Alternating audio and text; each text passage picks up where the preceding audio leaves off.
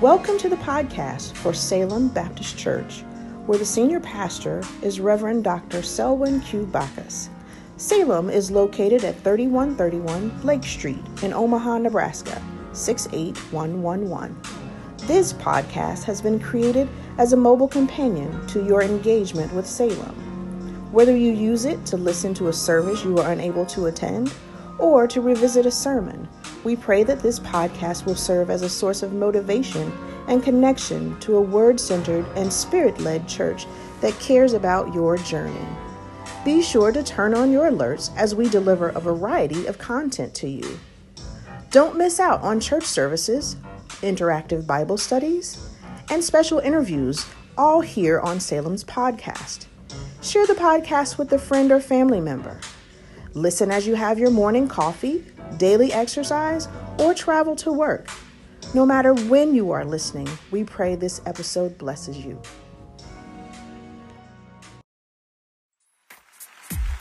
Come on, everybody.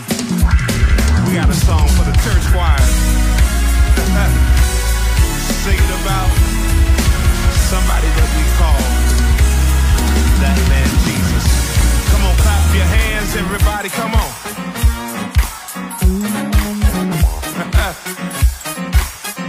This one's for the church choir. Come on, I search. Come on, all over. Come on, trying to find someone. But in my search, I was faced with reality. Come on, that no one, come on, could ever match. Come on,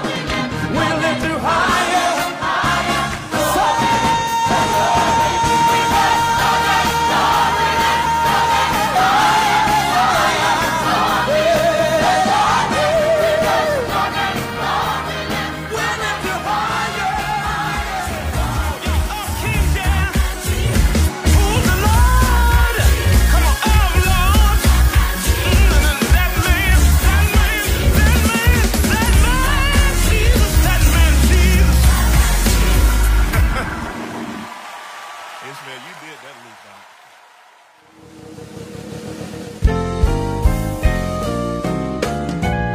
God has so many things for you to enjoy.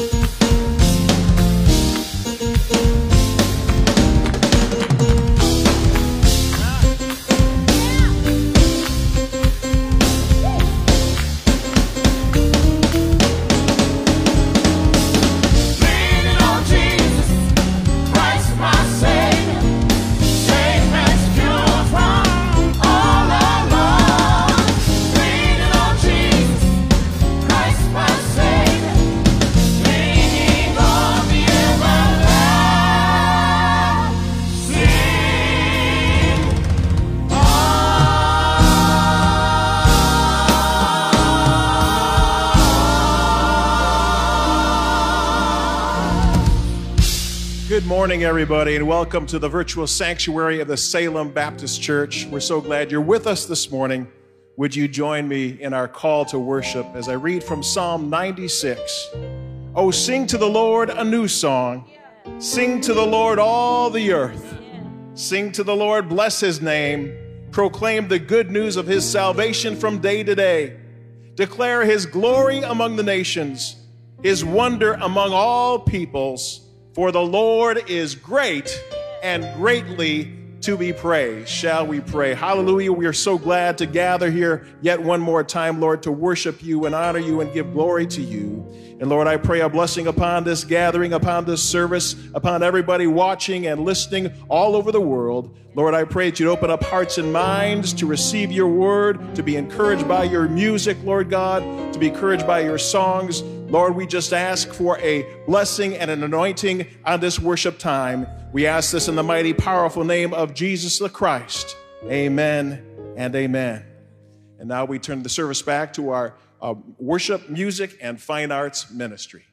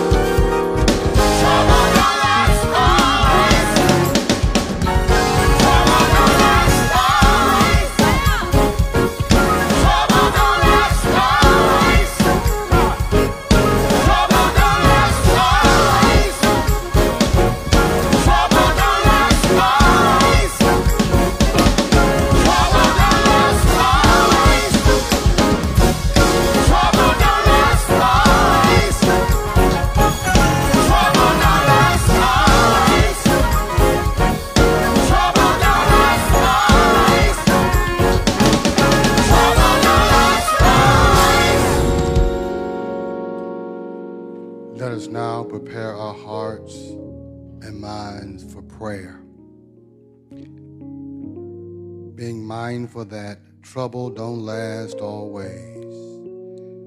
And as you prepare for prayer in this the virtual sanctuary, be mindful of all of our elected officials, those serving at the federal, state, and local level, and all of our military personnel. Those that are hospitalized this week, Sister Margaret Lockett in Immanuel Hospital, Brother Crandon Thompson in Clarkson Hospital. Those that stand in the need of additional prayer this week, Sister Sally Alley, Infant Clementine Nielsen Jackson, Sister Alice Lewis, Sister Jacqueline Titsworth, Sister Felicia Watson, Brother James Alley, Brother James Brooks, Brother Brandon Jimerson, Brother Frank Stewart Sr., Bishop Robert Tyler, Brother Jermaine Westbrook, Brother Charles and Sister Yvonne Williams, and Brother James Williams. Then there are those that stand in the need of prayer due to the loss of a one, loved one. Uh, we want to keep Brother Kevin Kelly in the loss of his mother, Lady Maggie Lewis Martin Kelly, and his father, Archbishop Arthur L. Kelly. Funeral service will be held on Monday, December 14th in St. Louis, Missouri. Let us now go to the throne of grace in prayer. God, we've come now on this day and at this hour. We're struggling, God, trying to make sense out of the madness and the nonsense that's going on all around us. We fall on our knees and we pray each and every day, but it seems that our prayers are going unanswered. We look to the hills from which cometh our help, knowing that our help comes from you only to be distracted by people who are disobedient, people who are saying that that that this virus, this pandemic is not real. But I declare on today, God, that your word never comes back void. And all we have to do is keep our hands in your hands. And in your own time, everything's going to be all right. And so, God, we just thank you for your word on today. We thank you for the shepherd of this house who continues to pour out himself and his spirit to show us the way in which we should go, leading and following after your example. We thank you, God, for all of our officers and all of our members who are steadfast, un- unmovable, working to do what you have called us to do and being faithful to the task of wearing masks, washing hands, and staying socially distanced. And God, even when we've done our best, there are times when the virus will come upon us anyway. And it's in these times, God, that we are leaning and depending on you, that we are unafraid of what shall happen because we know that you have all power in your hand and you will deliver us as you have delivered time and time again. Don't let us be afraid, God, but let us speak truth to power. Let us encourage one another as we tarry together during this time of pandemic. Now, God, be ask that you bless us as you give us this church to worship in and other churches all over the country.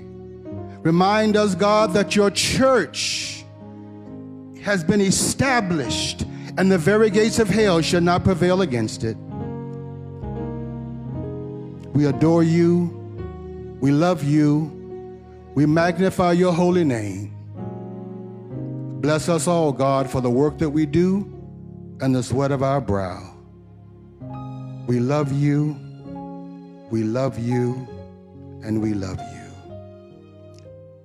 When it's all said and done, at the end of each and every day, before we lay our heads down for a good night's rest, we pray, God, that you will descend upon our spirits Ease our anxiety and our troubled minds and allow us to rest from our labor, only to wake us up in the morning to the dawn of a brand new day. Bless us and keep us only as you can. It is in the matchless name of our Lord and risen Savior, Jesus the Christ, that we pray. Amen.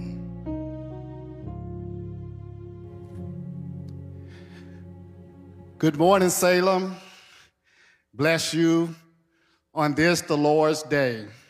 What a blessing it is to worship his name in spirit and in truth. Just a few announcements for you on this morning. First of all, we want to thank all of the volunteers who came out on yesterday to help us with the Salem Food Drive. Want to give a special thanks to our partners, Thrivent Financial, Saving Grace for Perishable Foods, and Hy-Vee Foods for their wonderful contribution, which allowed us to assist those in our community who are in need. And we also want to thank those pastors' partners who, who partnered with our pastor as we provided for those, again, in our community. Want to remind you that our Word for Your Walk broadcast is aired each and every Sunday at 1.30 p.m. on the local CW network. We ask that you would tune in each week to get a word for your walk. Salem, we continue to ask you for your patience. We ask you for your prayers as we continue to monitor the COVID 19 situation. We know that the pandemic is continuing to ravage our nation and our world. The numbers and the cases continue to rise. And so we ask you again to continue to pray. And we ask for your patience as we meet each and every week with the new normal ministry to try to determine when it is safe to return back to in person worship. And we thank you for the sacrifices that you've been making. We know that as we approach this Christmas season, it won't be as usual. As they say, we are in what they call a new normal. Many of the traditions that we are used to as we gather with families will be different this year. But I'm glad there's one tradition that we have here at the Salem Baptist Church that we can continue to do. We have a wonderful tradition here at the Salem Church that each holiday season we come together collectively and we present a gift to our first family. And so, Salem, I'm asking you today that if you would like to contribute to that gift, that you would do so during offering time. If you're using an offering envelope, simply write on the line that says Other, Pastor Bacchus' name, or simply put Christmas gift. If you're using one of the electronic platforms, in the memo section, you can indicate the gift which you would like to give to our first family. We thank you in advance for that, and we know that our pastor and family will appreciate it. Again, Salem, thank you for your financial stewardship. We know that if we pay our tithes and offering, we place ourselves under the open windows of God, that He might pour out blessings that we don't have room enough to receive. We encourage you to continue your financial stewardship. And there are many ways that you can continue to give. You can mail your offering in to the church, Salem Baptist Church, 3131 Lake Street, Omaha, Nebraska, 68111. Or you may drop your tithes and offering off at the church Monday through Friday, 9 a.m. to 5 p.m. There's a secure tithe box located just outside the administrative office. Or feel free to use one of our electronic platforms. You may give through PayPal, Venmo, the Cash App, or Givelify. We know that, it, that God truly loves a cheerful giver, and we know that we'll be blessed when we continue to support the kingdom and the work of ministry. May God bless you and keep you. We now want to continue in worship with our music and fine arts ministry.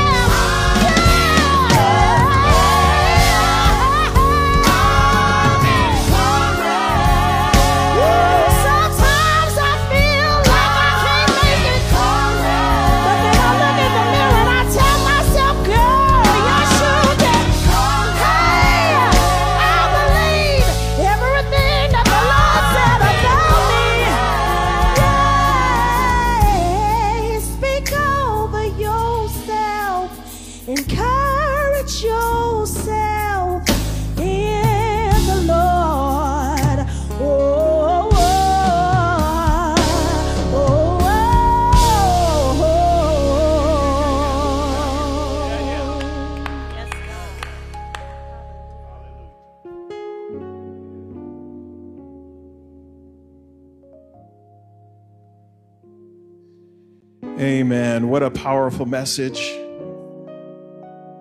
Certainly in times like these, encourage ourselves in the Lord.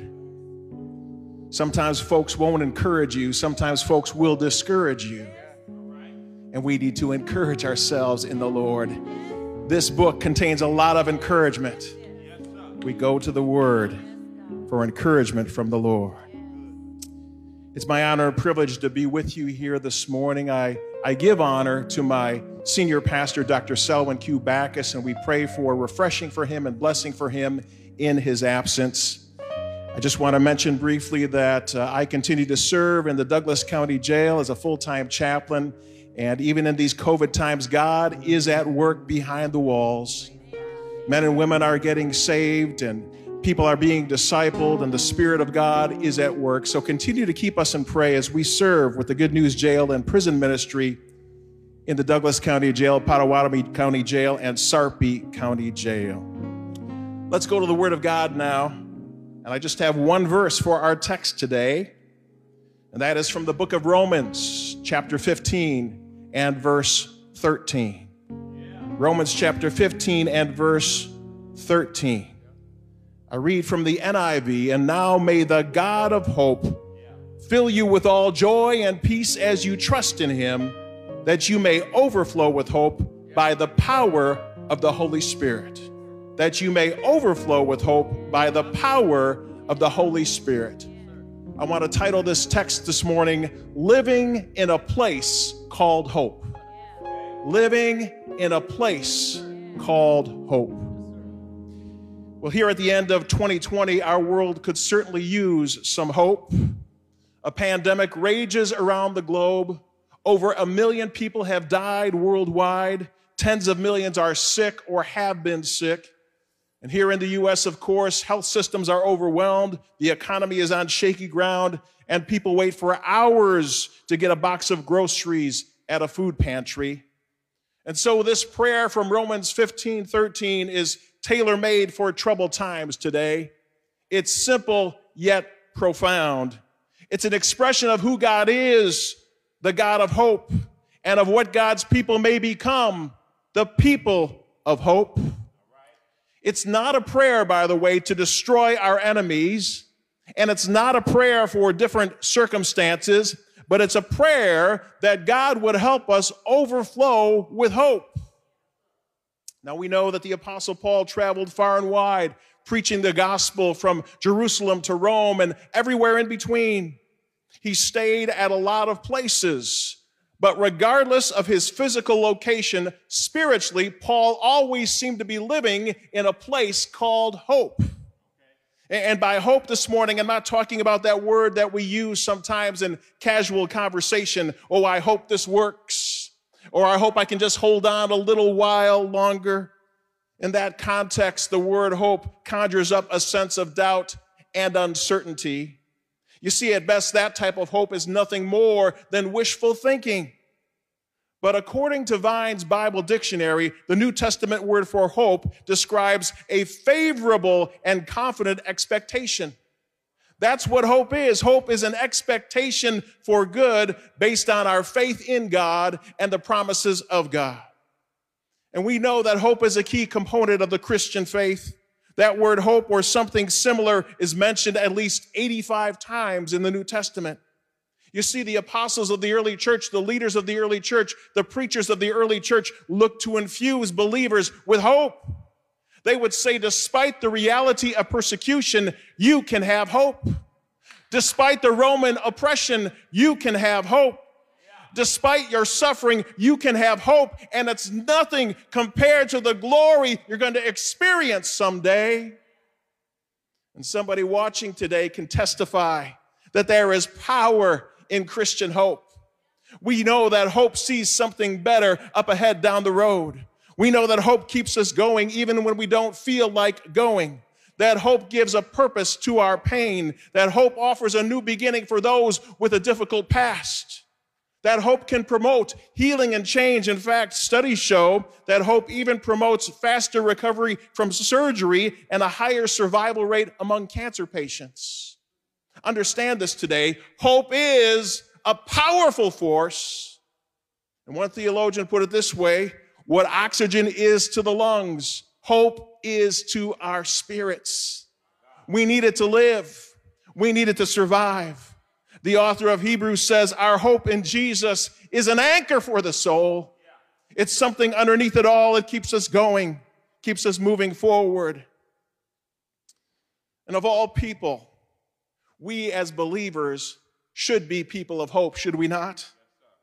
But, but is that the case? In these divisive times, in these chaotic times, are we living in a place called hope or in a place of anger and fear?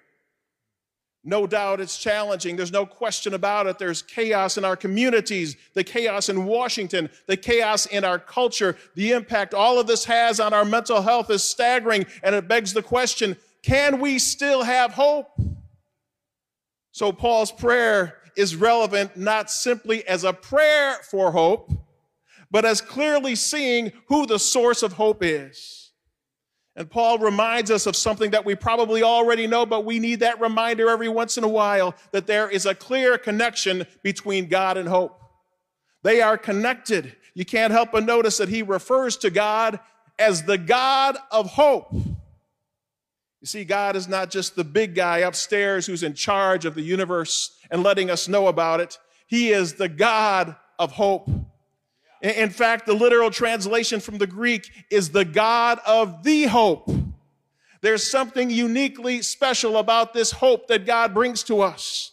This is the hope based on all that God has done for us through Christ Jesus. This is not just ordinary hope, everyday hope, or run of the mill hope. This is the epitome of hope. This is the hope. Hallelujah. And what makes it even more compelling, brothers and sisters, is that the Apostle Paul did not always live in ideal circumstances, did he? You see, Paul had been through some stuff that would shut down hope in most of us. Let me just read a few verses from 2 Corinthians 11. This is Paul describing his life. Five times I received the 40 lashes minus one. Three times I was beaten with rods. Once I was stoned.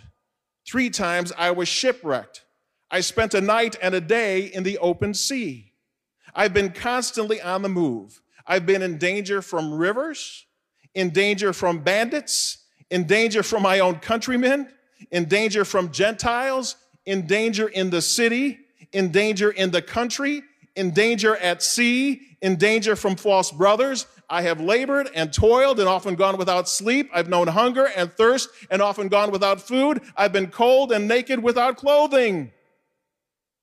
How in the world does the Apostle Paul still have hope? How could Paul write things like tribulation produces patience and patience character and character hope and hope does not disappoint? How could he write that? How could Paul and Silas sing in the midnight hour in a Philippian jail? How could they do that? How can Paul possibly make the connection between God and hope? Well, if we look at the preceding verses in chapter 15, we see the reasons. And with holy imagination this morning, I can see Paul standing here on the platform at Salem Baptist Church and saying, Salem, this is why I believe God is a God of hope. And he would say, number one, the first reason is I find hope in the Word of God. I find hope in the Word of God. It's right there in verse 4, chapter 15, verse 4. It says, For whatever things were written before were written for our learning, that we, through the patience and comfort of the Scriptures, might have hope. It's interesting that we look to the Word of God for revelation about God, for knowledge of God, for direction from God. And it's true, the Word does all that. It gives us guidance. But in this setting, Paul is reminding us that a primary purpose of the Word is to produce hope in the life of believers. The Word produces hope. And while Christians today spend much of their time in the New Testament, back in Paul's day, the scriptures were really what we would call the Old Testament and they were lessons from the life of Abraham and the, the life of Moses, the children of Israel, the Psalms, and they all teach us to hope and wait patiently for God to fulfill his promises. The Bible even describes Abraham as one who, contrary to hope, in hope believed. Abraham believed God in situations where it was hard to believe God. Abraham was an old man. His wife Sarah was an old woman, but they had hope based on the promise of God that he would bless them someday with a child of their own. They had hope. Years ago, I was talking with Pastor Bacchus about preaching issues, and one of the things he mentioned, and I've always remembered, he said, always look for the hope in the text. When you're preparing a sermon, always look for the hope in the text because the Bible is a book of hope, and certainly the Old Testament is full of hope. And these are some of the verses that Paul and his fellow believers would have read. Psalm 42, why are you cast down, O, my soul? Hope in God, for I shall yet praise him. Psalm 130, O Israel, put your hope in the Lord. Psalm 146, happy is he whose hope is in the Lord his God.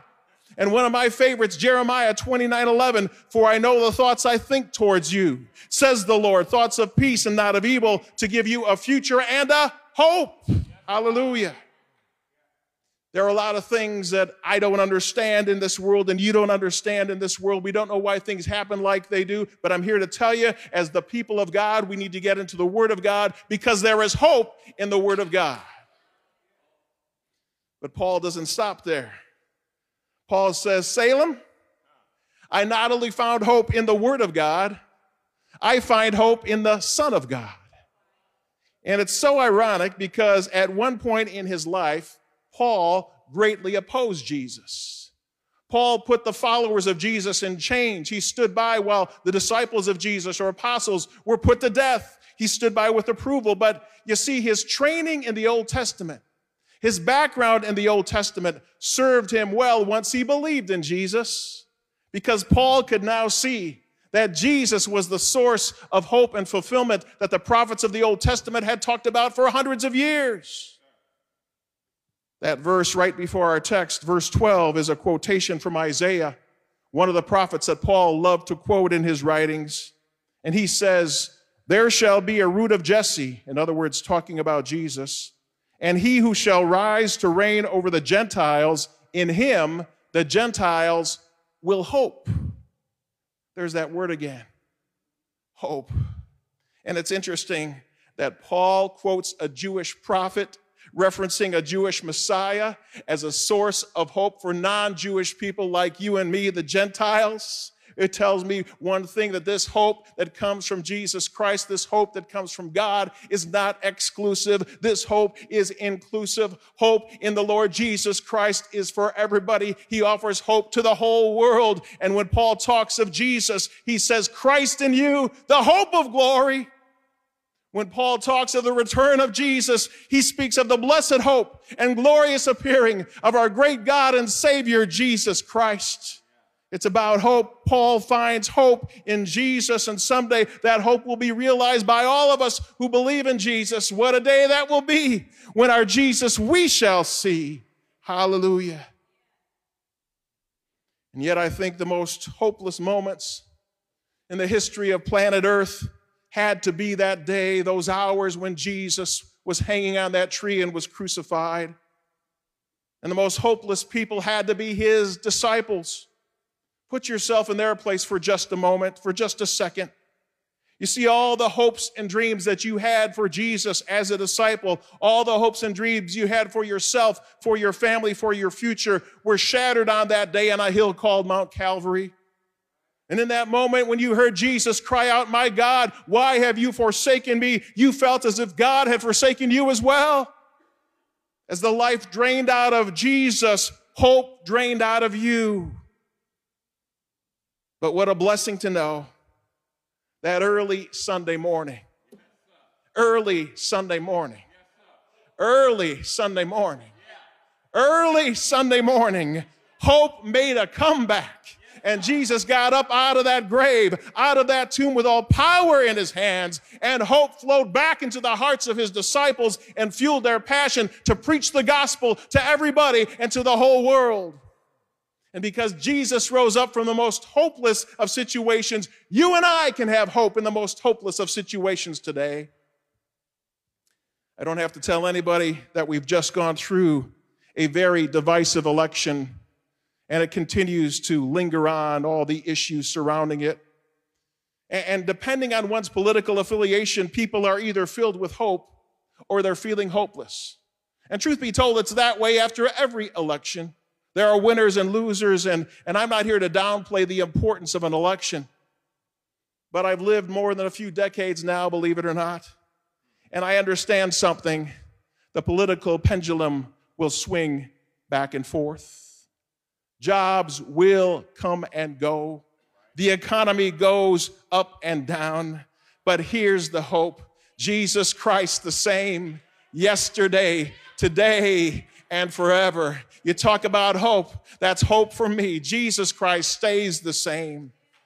And that's why I agree with the Apostle Paul this morning. There is hope for the people of God because there is hope in the Word of God and there is hope in the Son of God. But you see, Paul packed a lot of truth in this short prayer, this short verse. And if he were here today, he would say, Salem, I found hope in the Word of God. I found hope in the Son of God, but I found hope in the Spirit of God. We go back to verse 13, where it says that you may overflow with hope. How? By the power of the Holy Spirit. By the power of the Holy Spirit. You see, we look to the Holy Spirit to provide power for witnessing. The Bible says, You shall receive power. After that, the Holy Spirit has come upon you, and you shall be my witnesses. We know that verse. We look to the Holy Spirit to provide the fruit of the Spirit love, joy, peace, patience, kindness, goodness, faithfulness, gentleness, and self control. We believe the Spirit can produce that type of fruit in our lives. But Paul is saying we can also help or look to the Holy Spirit to help us overflow with hope. The Spirit brings hope. You see, Paul himself had been transformed by the power of the Holy Spirit into a person of hope. I think again of Paul and Silas in that Philippian jail, beaten to a pulp, their feet put up in stocks, locked up in the inner prison, it says, maximum security there at Philippi. And yet they're praying and praising and singing in that midnight hour. There's only one exp- explanation for that. Paul and Silas were filled with hope by the power of the Holy Spirit. I'm here to tell you today the Holy Spirit brings hope into the darkest of situations. Recently, an inmate in the maximum security housing unit asked to see a chaplain at Douglas County Jail. And right now we're visiting through a video system. And so when his face popped up on the screen, I have to admit I was taken aback because his face and his shaved skull were covered with tattoos. I mean, just covered with tattoos and not just normal, ordinary tattoos. There were satanic pentangles there. There were Nazi swastikas. There were gang symbols. And we began to talk, and he told me that his life had been a life of drugs and biker gangs and prison. That was his life, all 40 years of it. He could sum it up in three words. And he told me that for a time he, he pursued Satanism and he considered himself a God hater. But a few nights before he wrote to me, he told me that in his solitary confinement, the Spirit of God showed up one night. And the Spirit of God began to speak to his heart. And he said, I got down on my knees and I called out to God. I said, God, change me. If you're real, God, change me. I don't want to keep on living this way. And then he told me I did something really stupid. I started to cry. I'm not the type of person that cries, but I cried that night.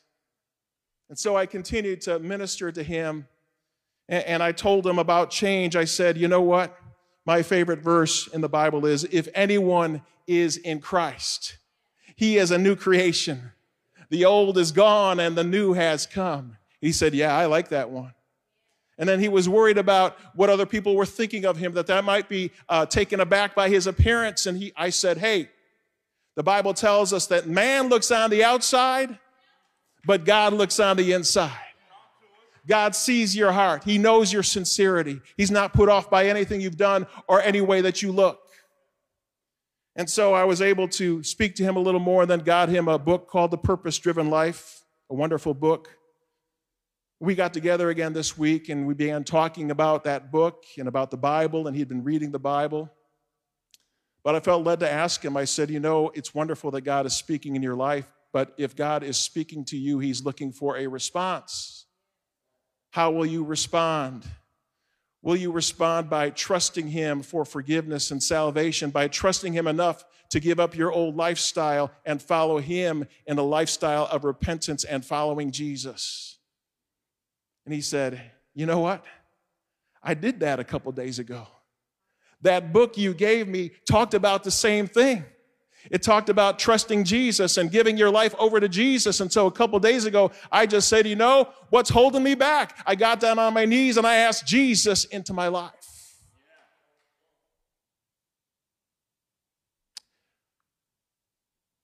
The Holy Spirit brought hope to the darkest corner of the Douglas County Jail. Praise the Lord. And not only did the Holy Spirit bring hope there, but the Holy Spirit brought hope to Paul and Silas in their darkest hour. God used them in turn to bring hope to others because after that earthquake shook that Philippian jail and the jailer wanted to kill himself, they were able to share a message of hope and lead that jailer and his family to the Lord. Understand because they overflowed with hope, they were able to share that hope with others. And someone needs to understand that as the Spirit of God works in your life, not only will you have hope, but God will use you as an instrument of hope to other people. Understand today, like Paul, we can find hope in the Word of God, in the Son of God, and the Spirit of God, but there is one key to experiencing that hope that he talked about, and it's found right here in verse 13. He says, Now may the God of hope fill you with joy and peace as you trust in him. As you trust in him. You see, this outflowing of hope that is so exciting and wonderful that Paul talked about is still activated by trusting in the God of hope. That Greek word for trust has the meaning of habitually believing. In other words, no matter what the circumstances are, you're in the habit of believing and trusting God believing in God does become a habit. And, and I know that not all habits are, are good habits, and sometimes there are habits we need to get rid of, but I'm here to tell you if we get in the habit of believing in God, we will experience hope. We'll get in the habit of experiencing hope in our own lives. Because by faith we believe this God of hope works all things together for good to them that love the Lord and are called according to his purpose. Oh, we believe that nothing can separate us from the love of God in Christ Jesus. And we believe that if God be for us, oh, who can be against us? Those are some things we trust in, and those are some things that give us hope. This is the God we keep trusting. And as we do that, we will overflow with hope by the power of the Holy Spirit. I love the word picture this verse conjures up overflowing with hope. There's overflow. Now, uh, you know what? It's, it doesn't tell us that the circumstances are always washed away, but it does tell us we will be flooded, we will overflow with hope by the power of the Holy Spirit. When I was growing up, I spent a couple of summers on my granddad's farm out in western Nebraska. And the summers out there are hot and dry, and farmers have to irrigate their crops. And there was this big ditch of water that flowed by my granddad's alfalfa field. And when those crops needed moisture, he would go over to this wooden gate by the ditch and he would pull a pin and he would raise the gate and eventually water would flow onto his land, bringing new life to his alfalfa field. And you see, that's what it's like when we trust God. When you trust him, you're pulling the pin and you're lifting the gate and you're letting the water of God's Spirit flow into your life and hope overflow into your life. So I'm here to tell you, Salem, pull the pin this morning, lift that gate, and let the hope of God flood your heart. Let it flood your soul. Let it wash away anger and fear and fill you with joy and peace and hope that comes only from Jesus Christ. And you see, as we overflow with hope, God will use us to bring hope into the lives of other people.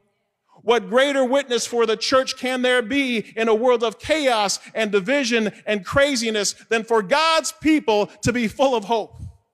Let us be the people who are full of hope.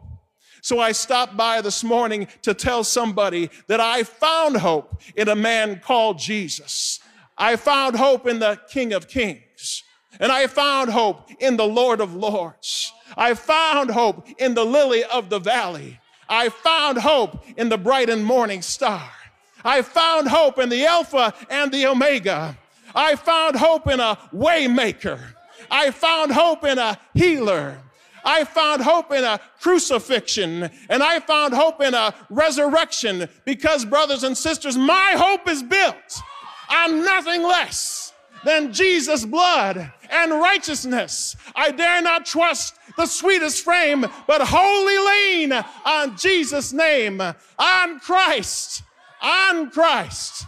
On Christ, the solid rock I stand, all other ground is sinking sand. You don't have to live in a world of fear. You don't have to live in a world of pain and anger. You can live in a place called hope. Hallelujah. Lord, I just pray right now for those listening, for those watching. And I know, Lord, there are so many out there today who are in need of some hope. And so, Lord, I just pray that as they trust in you, by faith, they would pull that pin and they would lift that gate. And by your spirit, hope would overflow into their hearts and souls. Lord, I pray for somebody today who is looking for work and they're losing hope. Lord, fill them with that hope. Lord, I pray for somebody today who is struggling physically. Lord, bring healing and fill them with hope. Lord, I pray for somebody who's been a caretaker to somebody in their family and they are discouraged and they're running out of gas. They can't go on any longer. But this morning, Lord, bring them hope. Let it overflow in their hearts. Lord God, bring them joy and peace that comes through the Holy Spirit. And Lord, I pray today, if there's someone today like that inmate in the Douglas County Jail who needs to know you, Lord, I pray through your spirit, you will open their heart and mind to receiving you, to receiving your spirit, and to receiving the hope that comes from knowing you. In Jesus' name I pray. Amen and amen. You know, we talked about hope being activated by faith. And I, I trust that you were able to do that today, but we also know that a relationship with Jesus Christ is also activated by faith. Now, the Bible tells us something that at first seems hopeless. The Bible says that all have sinned and fallen short of the glory of God. And it tells us that the wages of sin is death. But then it goes on to say, but the gift of God is eternal life through Jesus Christ our Lord.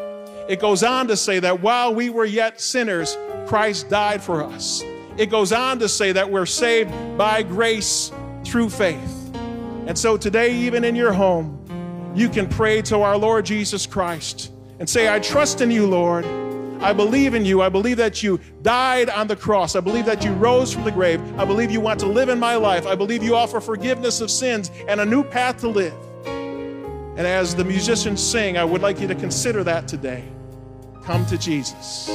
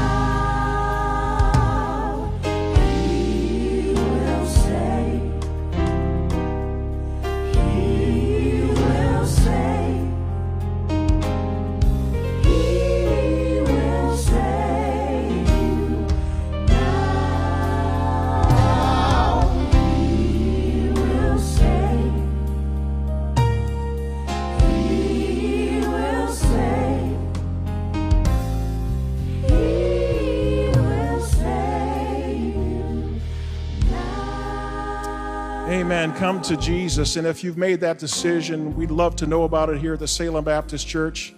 And so there's a number up on your screen 455 1000, option three. Just call and let us know that you have trusted in Jesus and become part of God's family. We'd love to hear from you. It's been great being with you today. God bless you and keep you. And I close in benediction with the same prayer that I opened with.